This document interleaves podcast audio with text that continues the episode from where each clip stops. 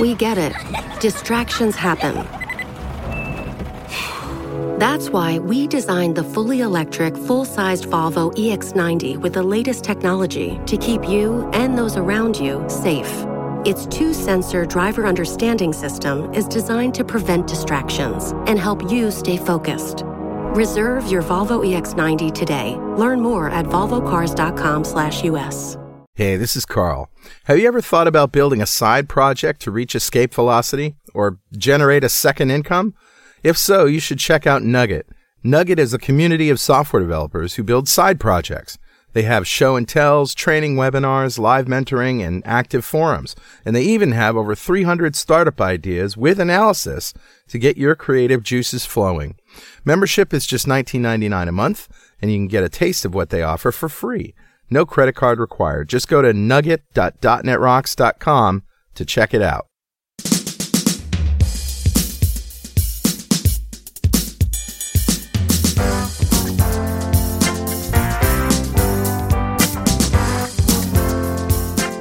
Welcome back to .NET Rocks. This is Carl Franklin. And this is Richard Campbell. And uh, man, it's fun to be back in the studio. Uh, we're going to be talking all about uh, all about Visual Studio for Mac and Xamarin Platform. Kind of amazing to think about when you hear, you know, Pretty where, where are we? It's true. It's true. Yeah, we've come a long way. Have. And uh, we're going to be catching up with Michaela Hutchinson in just a few minutes. But first, we have this little thing that we call Better Know a Framework. Awesome.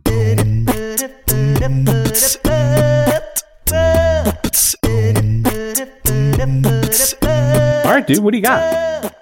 Okay, well, uh, our friend Alistair Clark has written a AutoMapper like thing. It's called Design Time Mapper, but unlike AutoMapper, instead of the mappings happening at runtime, they are created at compile time using Roslyn to generate extension methods. Oh, so he's effectively running code as you're writing code to build your extension methods on the fly. Yeah, sort of. That's right. I mean, you don't see it getting written, of course, but you know, it's Roslyn. It's magic that happens in the background. It's Right. spooky action at a diff- at a distance.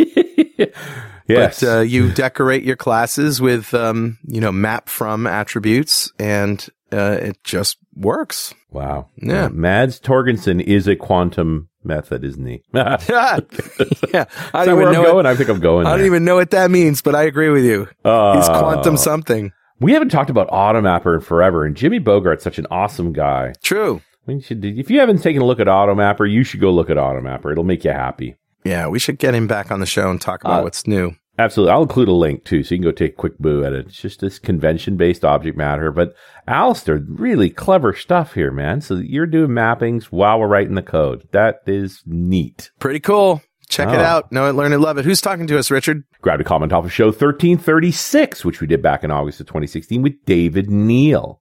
Ah, And we, and we were talking about cross platform apps. Because I suspect we're going to talk about cross platform today. mm, kind of think so. Yeah. And this comment comes from, I guess, a pseudonym, Maze, Okay. who says, I'm a regular listener to .NET Rocks and I love the show. Thanks. I'm also primarily a Linux desktop user and I welcome the recent shifts towards .NET being cross-platform. Wow. Hmm. A Linux desktop user that also listens to .NET Rocks. That is very awesome. Welcome, Maze. The Linux, de- I haven't tried a Linux desktop in a decade, literally. So clearly it's time, and he's encouraging me right here. Mm-hmm. The Linux desktop has its challenges, but in many ways it's vastly superior to both OS X and Windows. Firstly, Windows operations launching applications are all very fast and super snappy, even on my Core Duo laptop with two gigs of RAM. Holy man, I haven't had a machine with that little compute. That's like five laptops ago. yeah. Uh, both of the major desktop environments, GNOME and KDE. Hey, wait a second. If we're going to talk to Xamarin people, uh, you know what Miguel used to work on? I'm going to let that go. Yeah. Okay. Have consistent UIs like OS X, so you have a more consistent look and feel. Your applications are generally very well integrated because there's a lot of shared infrastructure. Your individual applications don't have to consume much RAM. They don't need to have their own notifications, IP signaling, clipboard code, and so on. Additionally, the actual desktop environments tend to be extremely feature dense. You don't need to install a separate application to have a history of your clipboard, edit, or search through it. You don't need a separate application to record sequential screenshots with a naming convention. The system tray integrates correctly with the virtual desktop, unlike Windows 10. You have many, many Windows level controls, grid workspaces, and the ability to back up and replicate these things easily. And you see the Linux theme here. Total detailed control of everything. right? Yeah, yeah. That's, that's what I see. Yeah. Now, but he goes on to say, it's not all rainbows and sunshine. Many proprietary applications don't have native Linux versions, or if they do, they get left behind feature wise. The desktop moves at a fairly fast pace, and anything that isn't optimal often gets abandoned and rewritten from scratch until it's great. Unfortunately, this means that applications often have a hard time keeping up, and new applications take a while to mature. It's also heavily subject to graphics drivers because it's not a primary platform for ATI and Intel. Right. It's not unheard of to get graphics corruption issues when trying to use the latest versions of KDE and GNOME with new hardware. Hmm. And this is always the problem, right? Yeah. You're not going to get your best driver writer if you're, you know, NVIDIA or any of these companies for the Linux edition. Yep. Because it's not the primary customer. So they, they, you know, you end up, or the guy takes a quick pass on it. It's only so, so good. But it's really cool to sort of get that reminder that cross platform represents a lot of different things. We did a show a couple of years ago with it was with Mark Rendle talking about actually building out that early cross platform .NET development environment on a Linux box and how challenging that was. Yeah, I remember that. Yeah, but this I come out of this maze thinking ah, I gotta grab a machine and take uh, Linux out for a spin again, especially since Kerbal Space Program runs on Linux. Ah, there you go. Did I say that out loud? Okay. Yeah. That's a good reason for you. yes. So, Maze, thank you so much for your comment. A .NET Rocks mug is on its way to you. And if you'd like a .NET Rocks mug, write a comment on the website at .NETRocks.com or via any of our social media because we publish every show to Facebook and Google+. And if you comment there and we read it on the show, we'll send you a mug. And follow us on Twitter. He's at Rich Campbell. I'm at Carl Franklin. Send us a tweet. We map them somewhere. I don't know where we map them. I think we map them to uh, the outbox. Nice. I don't even know what that means. Anyway, uh, let's bring on our guest, Michaela Hutchinson. Michaela is a senior program manager on Visual Studio for Mac and Xamarin platform at Microsoft. Previously, she developed the mobile and web tooling for Xamarin Studio and was a core developer on MonoDevelop. You can follow her on Twitter at MJ Hutchinson. Welcome, Michaela. Hi. How are you? Good, thanks. Um, yeah, it's great to be back on the show. Yeah, that's right. You were on the show um, way before 11, 2011, weren't you? On a panel, Yeah. Dev Teach. Yeah, it was a long time ago, uh, in a past life, I guess. Um, Yeah, yeah, right. And that was an interesting discussion we had back then about sort of mobile development and where it's going. But a lot has sort of happened since 2011, hasn't it? In this space. Yeah, that was in that was in the gap when the entire Mono team had been laid off from Novell, and we weren't really sure um, what future um, uh, the the MonoTouch product um, had back then. Um, and I was on a panel telling everyone they should they should use it, um, which was a little weird. Yeah. Um, but yeah, during that conference, I was accepting a contract to work for Xamarin, Mhm. and we announced that a few days later, and the rest is history, I guess. Yeah. But at that time, it was very scary, right? Like you, you were literally in the gap of, is this going to work? Like 2011 was early days for the idea of cross-platform mobile development. Like it was kind of nuts. Yeah. Yeah, and like everything was in flux. Um, like I'd originally been going to just do that conference. I I I live in the US, so I'm originally from the UK. Um, but then then after we all got laid off, I had to leave the country um, because I was on a visa. Mm, Um, Right. So I ended up leaving the country via that conference. Wow. Um, Because you were in um, Montreal. You were already out of the US. Yeah. Huh. Yeah, yeah, and there was no way I would have been able to get back in. Um, Yeah. Hmm. Even and that you're talking about back then in 2011. Hey, I found your original your bio here, which talks about you developing a mono develop IDE, and it says at the end he hopes to join Xamarin soon Yeah. to continue work on mono. hopes. Hopes. I guess it worked out. You've been there ever since.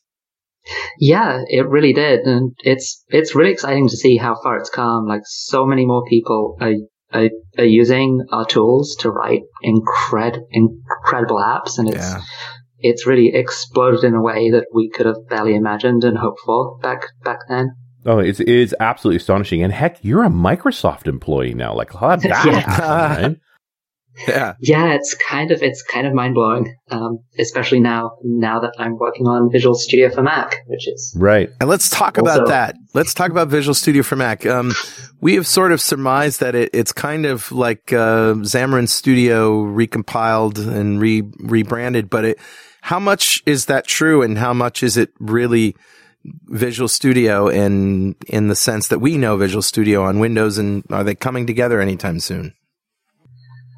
That's a good question. So yes, it is an evolution of Xamarin Studio, um, which itself is based on on MonoDevelop, which is open source, and we're still doing a lot of the work in the open source repository. Um, it's it's it is a it is a branding change, um, but it is also it's it's I guess a sort of change of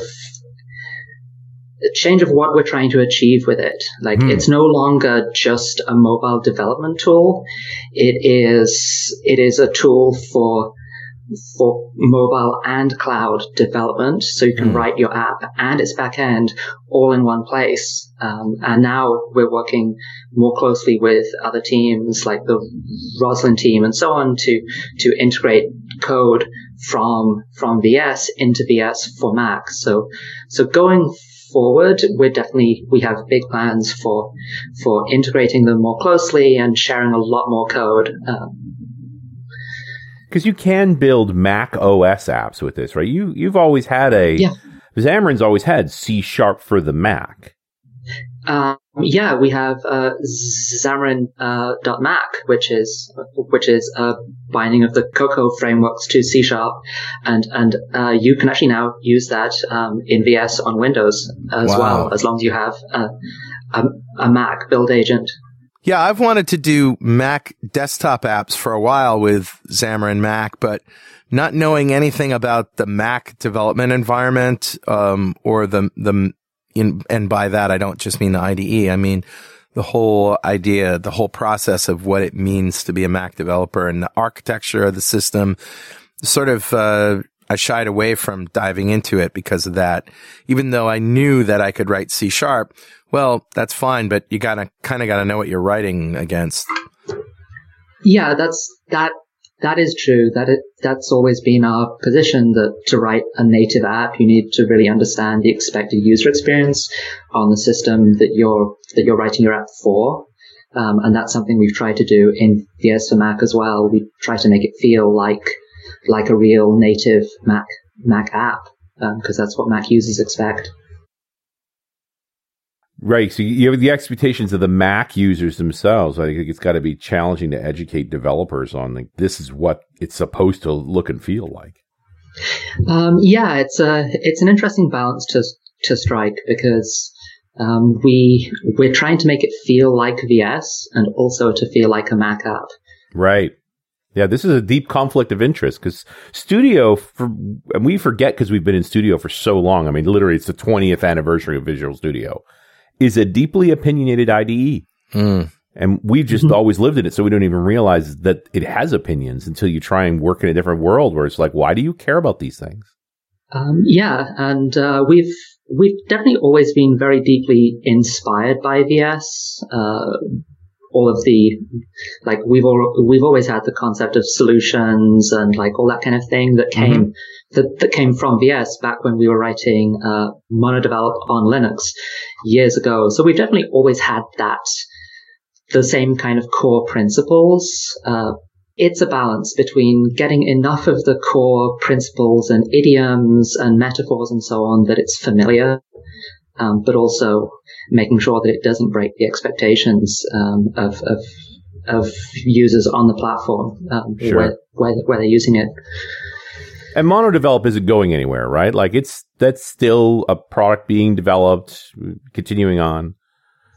Uh, yeah, it's still there, um, and um, you can go and look at it on GitHub and build it from source. And there are branches where you can see the .NET Core support uh, being added, and and you can see it being upgraded to Roslyn 2 um, to add C Sharp 7 support and bring over some of those features from VS 2017 and so on. Mm-hmm. Yeah, this is this great consolidation around one sort of flavor of open source.net. I think it's a it's a good thing, but it's not a small thing. Yeah, the well, the whole open sourcing um, thing has been hugely beneficial. Uh, there's there is no way that we could have got VS for Mac to where it is now if it weren't for the fact that Roslyn was open sourced and MS Build was open sourced and so on. So we've really spent the past couple of years integrating those. Uh, so does Xamarin Studio still exist as a product? Uh, it does currently. Okay. And are you, are you reaching parity? Is that the whole idea that eventually it will just morph into Visual Studio for Mac? I can't really speak to that point right now, um, okay. but yes, VS for Mac ha- is definitely at this point a superset of of of XS. Good, good. We took we took XS as our starting point, then we added cloud and web and .NET Core to that and did a bunch of tweaks and branding and so on to make it to make it feel like VS, um, even down to tiny things like renaming code completion to IntelliSense and ah. renaming add-ins to extensions. Interesting. Yeah, Has it very... mostly been the Xamarin folks who are working on this, or is there is there a contingent in Redmond working as well? It is a shared effort. Um, like we are we are definitely leading the development, but there are um, other teams who are contributing to it. And just to be clear, you're in you're part of the Boston team, right? Because there's also a group in San Francisco. Uh, yeah. Um, Boston is where uh, Xamarin Platform uh, Engineering is based. That's right. where Miguel is. Mm. Um, yeah, that's um, that. It's technically where Zar- where Xamarin was founded, even though the right. headquarters and ended up in San Francisco. Mm-hmm. Um, and we the have center like, of the universe seems to be wherever Miguel is. yeah, yeah. Miguel's been here for like as long as I can remember. Sure. Oh, no, and I'm sure there was plenty of pressure on him over the years to be in San Francisco, but he loves his Boston. He does, and so do I. It's a it's it's a nice city. It's I expect to be city, here for like. Yeah. It's yeah. wicked awesome.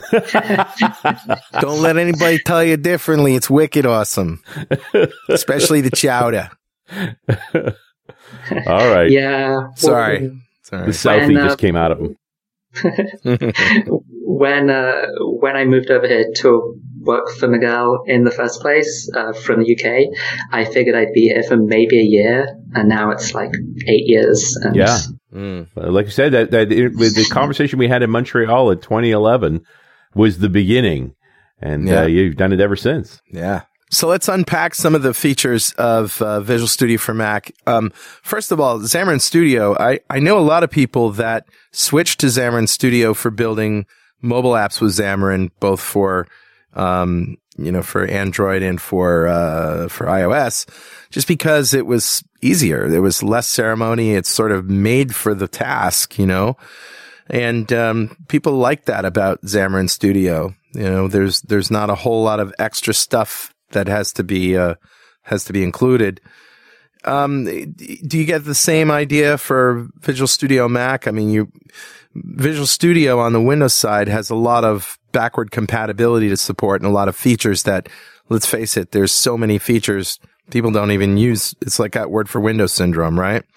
People don't even use half of them, more than half of them. So do, do you start with, you know, let's just strip down the basics of what we need and we'll add these and you know maybe enterprise features later?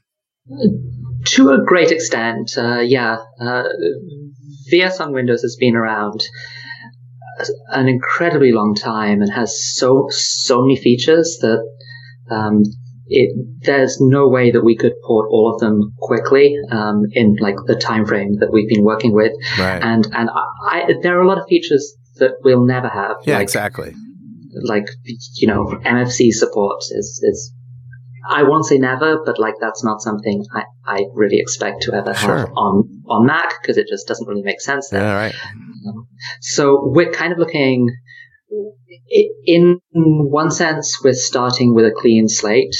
Uh, we still do have some legacy, like technically we have some old like ASP.NET support that I wrote as a student back in 2006 that's mm. still in there and you can still use to write MVC apps and so on. Um, but going forward, uh, we're definitely focusing on features that people want to use um, for the apps they're working on um, now, uh, their mobile and cloud apps. Yeah, okay. Cloud apps. So a lot of Azure support. Everything you can do with Azure or most of it? Uh, that's a work in progress. Okay. um, Azure is definitely a big part of our story, as is uh, .NET Core and mm-hmm. uh, ASP.NET Core, and that's something we'll be focusing a lot um, in the future. Okay. So, we're we talking about specific features of Azure? I'm thinking about some of the, the, the mobile specific features of Azure.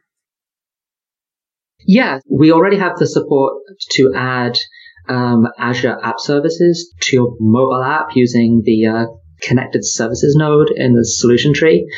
Um, that's kind of the beginning um, of our Azure integration. Uh, over time, we'll be adding more support for other other so- services and the ability to publish your ASP.NET Core apps um, to Azure and things like that. I don't envy you trying to keep up with the Azure guys. They are making so much stuff. It's kind of crazy. Yep. Yeah, it's really incredible. Um, I'm super impressed by by what they're doing. It's just the the velocity and trying to figure out like how are people going to use this right now. I mean, it used to be there's just a set of mobile services focus on that, but Service Fabric, Logic apps, like you pick all these pieces, they could impact. You could use them inside of a mobile back end. So, which you know, which ones would you make super trivial to get to? Yeah. Well, as, so as we're working on these, I would love to hear from people which of these things they they care about the most, uh, what sure. features they they would like to see. So, so uh, any listeners who who want to uh, send me a tweet or an email uh, or post on on our feedback site, um, I, I I would love to hear from you um, because we're making the app for, we're making VS for Mac for our users. Yeah, that's cool. I mean, and you can comment on the .NET Rock site too. I'll make sure Michaela sees it, and I might right. send you a mug. Absolutely. but yeah, it it. Uh, I mean, I'm looking at the screen. I haven't got a Mac, so I haven't installed this. I I I've looked at the screenshots. It looks very studio ish but it sounds it feels to me like this is the tool you want to use to build mobile first and foremost. The the Mac OS stuff, I guess, a whole other conversation, really. Yeah, uh, yeah. Our, our, primary targets for mobile um, are definitely iOS and Android. Um, mm-hmm. Those have all have always been our bread and butter. Um,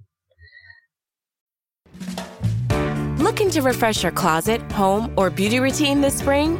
Walmart's got all the stylish goods in one stop. From chic new looks and the latest makeup to quality furniture and tableware. Go to walmart.com slash now trending. That's walmart.com slash now trending for the hottest fashion, home, and beauty finds. Your style at Walmart. So if you're working in, in Visual Studio for Mac, building a, a Xamarin app for iOS and Android – uh, what's the story with the Android emulator? I mean, obviously the iOS emulator, everything's going to be great. You're already in a Mac. So on a Mac, uh, you can use the Google uh, Android emulator with hardware acceleration via HAXM, mm, and nice. it's it's it's pretty good. Um, yeah, it's it's it's snappy. It's faster than a real device.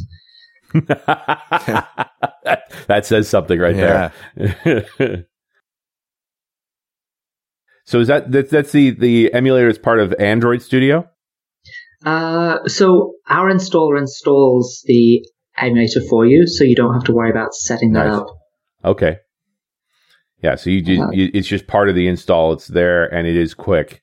Although they, oh, yeah. like I said, it's probably even faster than the actual device. So make sure you do it, test on devices too. Yeah, it, it, it still takes a, li- a little time to boot and so on. And if you have a device, uh, I would definitely recommend using that just because it's a higher fidelity experience than the uh, than the emulator. And there's always Test Cloud. Yes, right. there is. Right. I've, I've, I've, I've completely lost track of how many different kinds of devices we have there. It's, it's pretty incredible. Oh no, you are the ultimate drawer of broken dreams. That place, right? Like the sheer volume of devices. I, I was talking to a group of guys who are now using that to test their mobile web apps. Oh, wow. Know, not using Xamarin or anything like that, but they're just worried about how well their web pages render on different devices. And and he's like, and, and they say to me, "Have you seen Xamarin Test Lab?" Well, yes, yes, I have. You got to look at this. yeah. And they and it was exactly that. Depending on the version of the browser, depending on the OS, like pages render differently, and they they're trying to get deeper down the stack. So they were they're very excited about it. I just pulled up the web page. It says over two thousand device different devices. Wow. I'm I'm sad that there's that many, but you know, I think I think at one point they said there were ten thousand different Android devices, but boy, you're getting down the long tail mm. after a couple of thousand. Yeah, that that probably includes things like fridges and stuff. Probably right. That's an interesting problem, isn't it? I, I, I want that little picture of refrigerator with the screen on it showing the rendered page. I love that.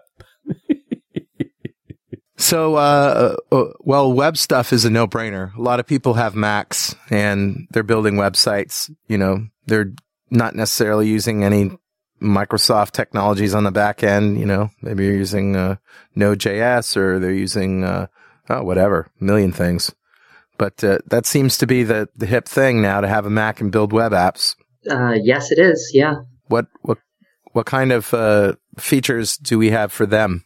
This is a tricky question to answer. Um, so I I don't want to promise things that might not be exactly like I promise. Um, but I will say that for web, that is a key focus and, and, and we want, we want to make it as good a web development experience as, as VS on Windows. Yeah. Um, as okay. to how fast we'll get there, um, I, I don't know at this time. Um, but it is a very key priority. Do we have debugging hooks for, say, JavaScript? Uh, we don't have any JavaScript support currently, but oh. it is ah. something that um, that we've definitely been thinking very deeply about. So we're right on the bleeding edge with this product. Uh, yeah. It is a preview. Mm. Yep. Very cool. Definitely a preview, but yeah, it's that's part of the fun of it, right? It's just to getting to see what's possible. It's kind of, almost kind of a reboot of of right. uh, the dev environment, right? Yeah. Mm-hmm. Where do you see like Visual Studio Code fitting into this equation as well? Because that's another cross-platform solution, although you know just an editor. Uh, yeah, so so essentially, um, VS Code and VS for Mac, um, it's kind of just like VS Code on Windows and and, and VS. Right. Uh, it's if you want a lightweight editor with a lot of rich features, um, use VS Code. If you if you want to use um, an IDE, use uh, use VS or VS for Mac. Um, I actually have both installed. I use them both every day. Oh, really? Um, they're just good for different things. Yeah. Mm-hmm. Yeah, the way I, the way I've seen most people using Visual Studio Code, well, some folks are dedicated to it. That's part of their main development environment. But where I think it's awesome is just like I need to open up this file and make a change and save it again. I don't want to open a project. Yeah, yeah, right. I'm using it for a lot for a lot of the things I used to use uh, Vim for, for example. Right. Yeah, so it's really a, almost a different relationship for you. Some people don't live in IDEs, and so VS Code becomes the editor, but it, you have a life in an IDE and you can mm-hmm. have a life outside of an IDE. Yeah, yeah. There are definitely some people who tend towards spending all their time in, in, in one or the other. Um, but I think there is a place in the middle for, for using each for what it's best at. Yeah, no, I'm with you. This they, it is a more diverse environment these days. There's a bunch of different ways to build code and they all have viability. I mean, the number of people whose reaction to Visual Studio Code was, Hey, where's my debugger? Like, wait. yeah. And, and, and speaking of that, uh, we're actually, um, we've actually, uh, implemented the VS Code debugger protocol. So we're actually sharing, uh, debuggers with VS Code and, and VS. Cool. Um, and, and, and we're, we've also implemented t- TextMate support. So, so syntax highlighting and so on. We're, we're using the, uh, syn- the syntax highlighting schemes from VS Code. It, we're all part of the VS family. Yeah. Sure. And you share as much code as possible, right? Don't reinvent the wheel. Right. Yeah. Hey, Richard, Yeah, buddy. guess what time it is now? Uh, it must be that happy time again. Yeah, it's time to move from the Mac IDE to the Mac IDK. I don't know anything about Mac OS. Someone tell me, because I want to be wicked smart, like Michaela. IDK. IDK. it's actually time to give away a coveted RunAs Radio coffee mug to one lucky member of the .NET Rocks fan club. Of course, if you don't know, RunAs Radio, Richard Campbell's other show, is a weekly podcast for IT professionals working with Microsoft products. And every 30 minute episode covers a specific topic in the field of IT from a Microsoft centric viewpoint. Richard, what's happening in the land of RunAs Radio these days? So it's Wednesday, uh, March 8th, when this show is publishing, and the, we're publishing also on RunAs. And I have Stephen Rose on, who has a brand new role. He's now running the sort of marketing viewpoint of OneDrive for business. Oh, So the conversation really focused on, you know, OneDrive and OneDrive Business, not the same product. No. They're quite different from each other. And there's a point where you almost look at some of the features of OneDrive for Business and say, hey, is that SharePoint?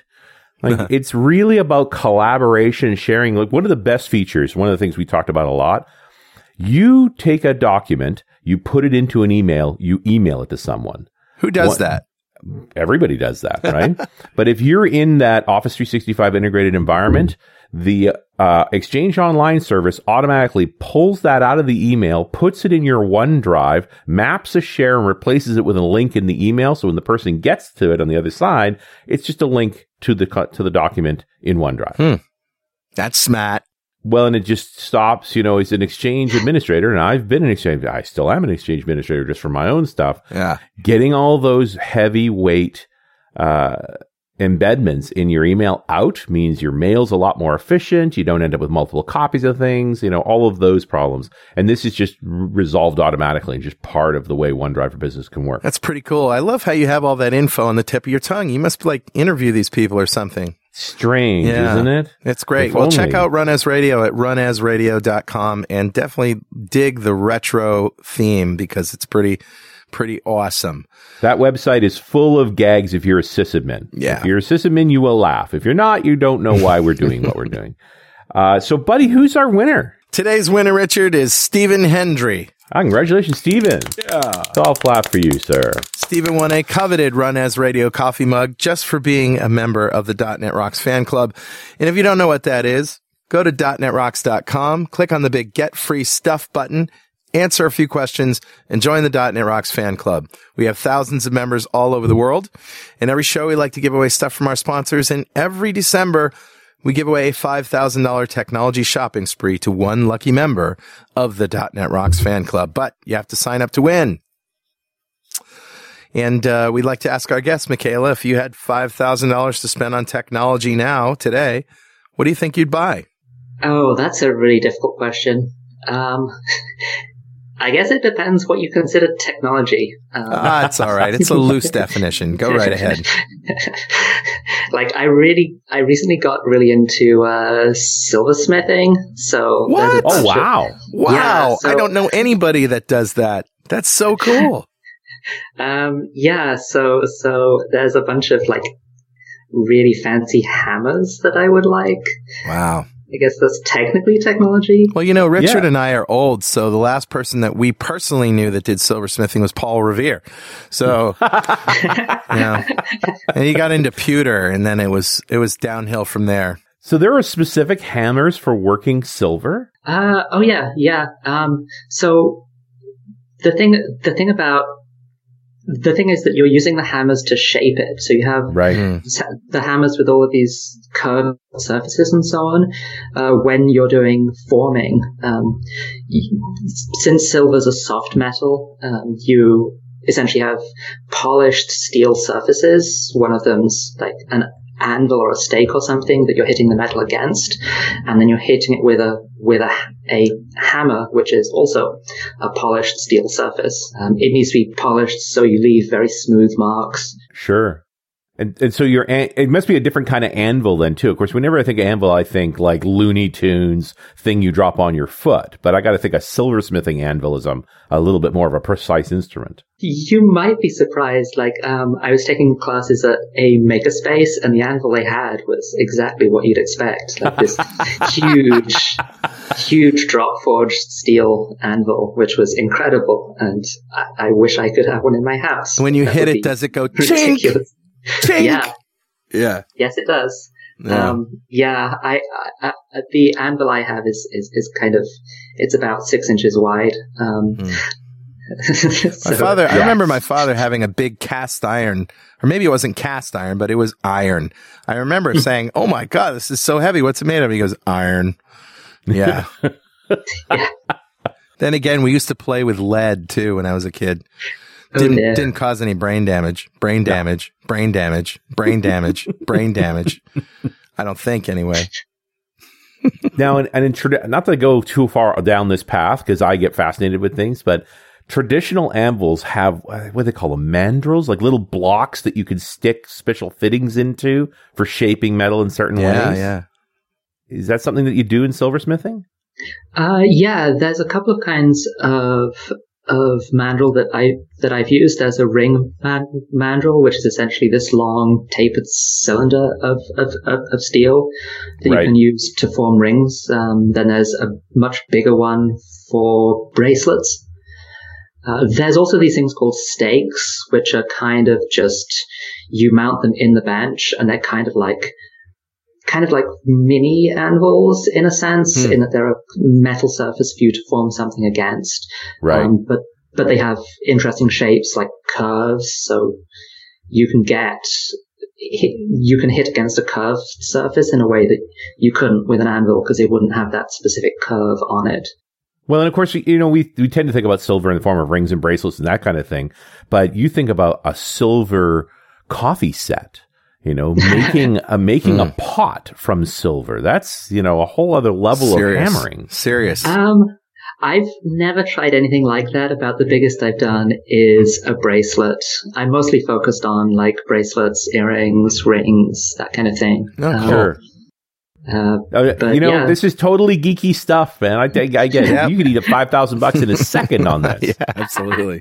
Just so much gadgetry in trying to get the right tools to be able to do the things you want to do with it. So that's oh, yeah. Yeah, for sure. Awesome. And there's all sorts of like machinery, like various kinds of like drilling and polishing and. Right. Yeah, of course. It's not just about the hammering. Uh huh.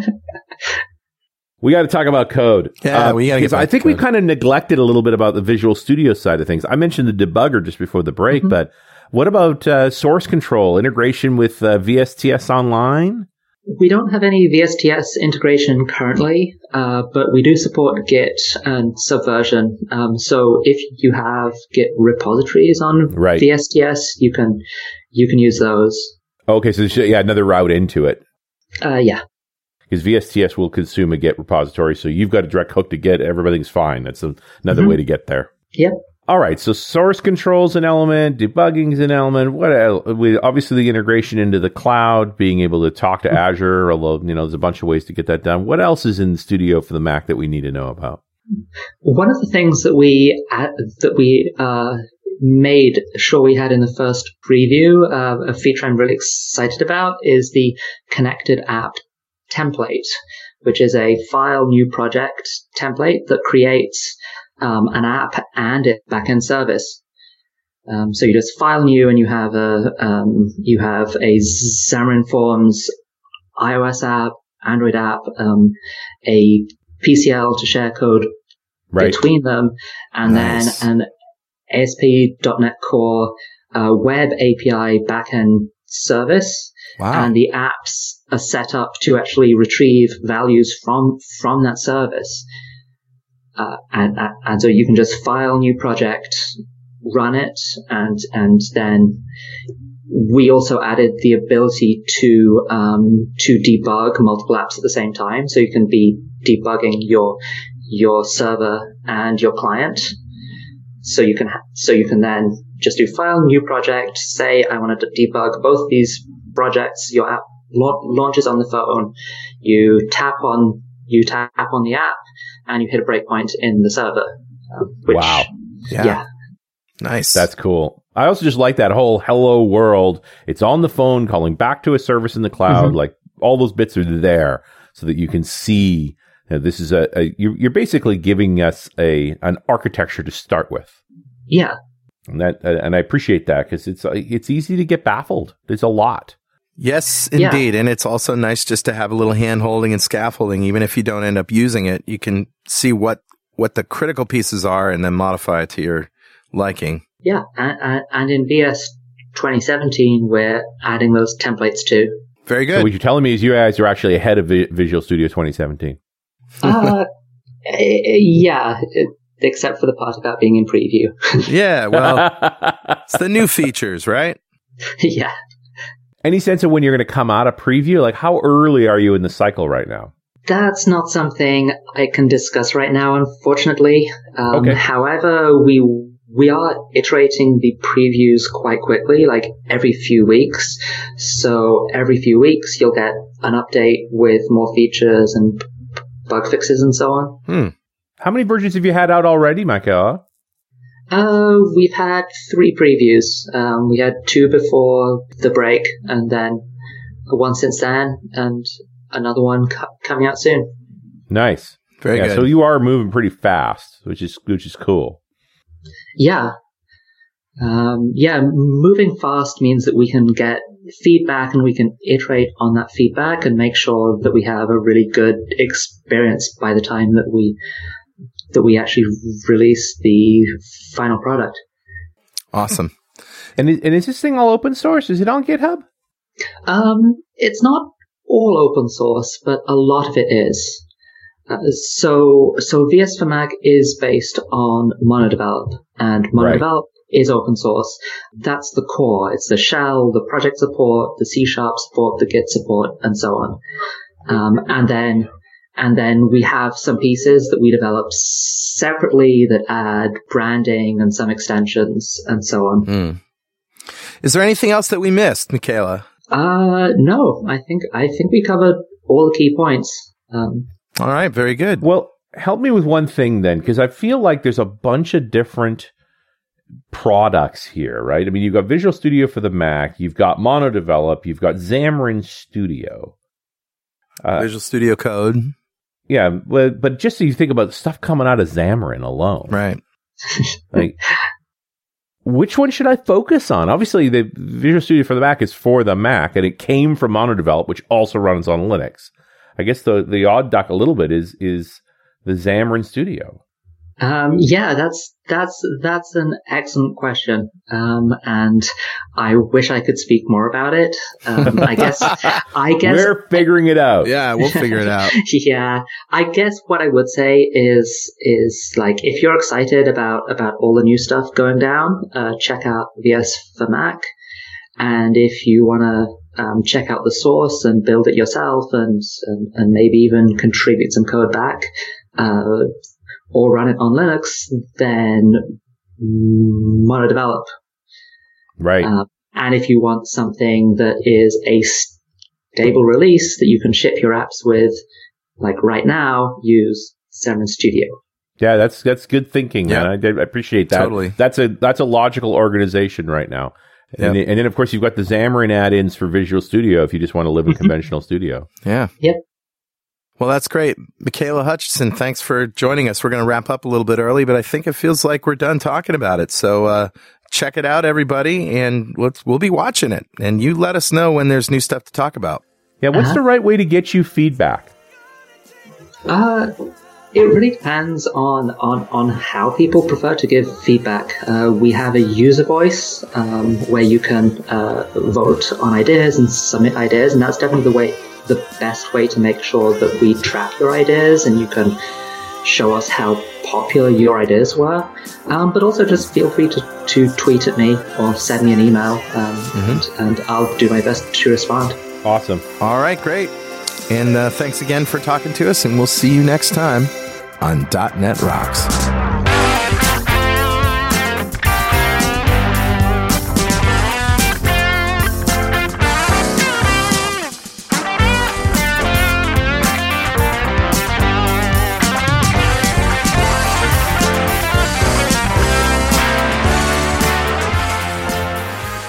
.NET Rocks is brought to you by Franklins.Net and produced by PWOP Studios, a full-service audio, video, and post-production facility located physically in New London, Connecticut, and of course in the cloud. Online at pwop.com. Visit our website at dotnetrocks.com for RSS feeds, downloads, mobile apps, comments, and access to the full archives going back to show number one, recorded in September 2002. And make sure you check out our sponsors. They keep us in business. Now go write some code. See you next time.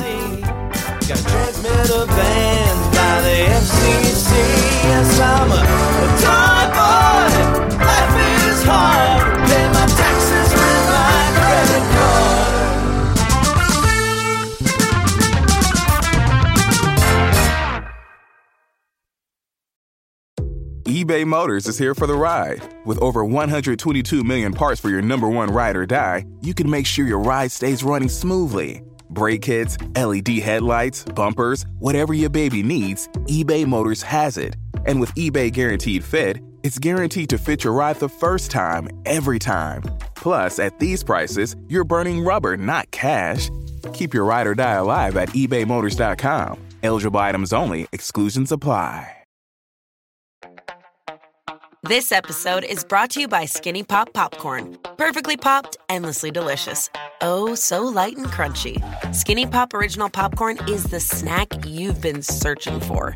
Made with just three simple ingredients popcorn kernels, sunflower oil, and salt. Snacking never felt or tasted so good. Perfectly popped, endlessly delicious. Give yourself permission to snack and pick up SkinnyPop Original Popcorn today.